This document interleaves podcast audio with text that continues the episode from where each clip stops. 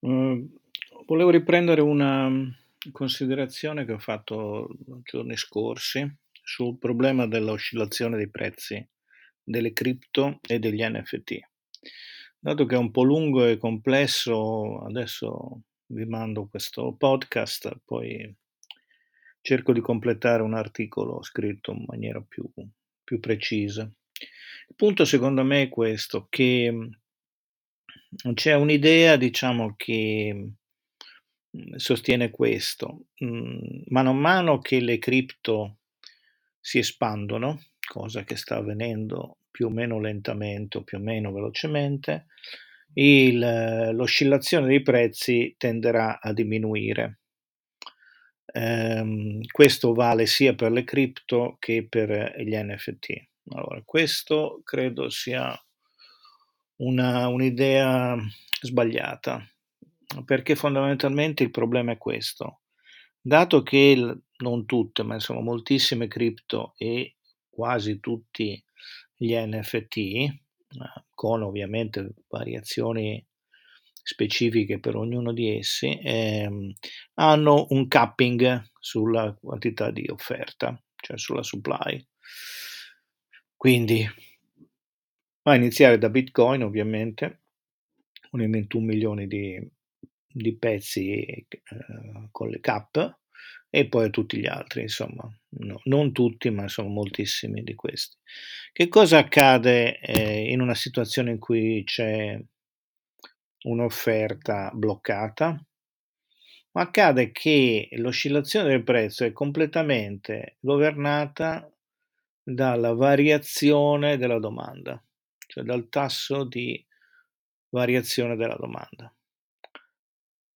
Quindi che cosa succede? Che anche se, diciamo, il volume complessivo di attività o di domanda è molto alta, cosa che ormai è avvenuta per Bitcoin e per molte altre, ehm, dato che il prezzo viene determinato dalla dalla derivata del del della quantità, quindi dalla variazione, il prezzo sarà sempre fortemente oscillante, perché non c'è nessun modo per offrire una diciamo, un aumento dell'offerta che attenui, ehm, diciamo i contraccolpi determinati da un aumento della domanda o una una diminuzione della domanda.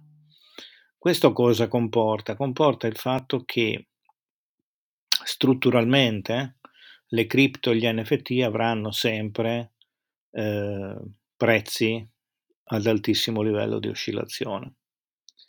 Adesso, in futuro e così via. Queste oscillazioni saranno sempre sia in alto che in basso, perché se c'è una variazione della diciamo della della derivata della domanda in basso, il prezzo, uhm, cadrà più del tasso di di caduta della domanda o aumenterà più del tasso di crescita della domanda. Questo diciamo in contesti normali, cioè ad esempio quando si fa il paragone con l'oro, non avviene perché l'oro non ha una doman ha uno non ha un'offerta fissa.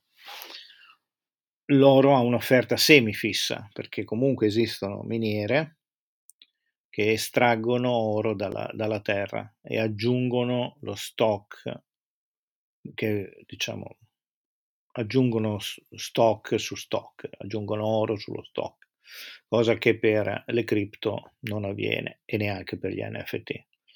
Ehm, quindi diciamo questa è una riflessione. Sugli NFT c'è una riflessione un po' più complessa, perché ovviamente essendo, diciamo, differenziati per, ehm, singolo oggetto che è diverso da un altro o per diciamo generazioni, pensiamo a Bored Apes, e a Kernel Apes e così via, o Mutant Apes, uhm, ovviamente le oscillazioni sono forti, ma non è detto che siano omogenee sull'intero arco dei dei prodotti incorporati negli NFT.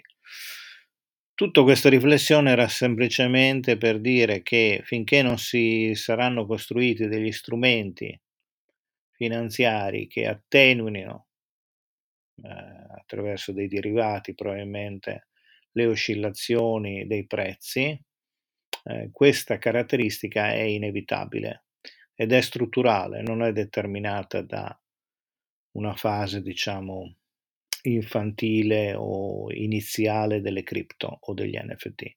È semplicemente come sono stati progettati. Ne parleremo più in modo più preciso nei prossimi giorni.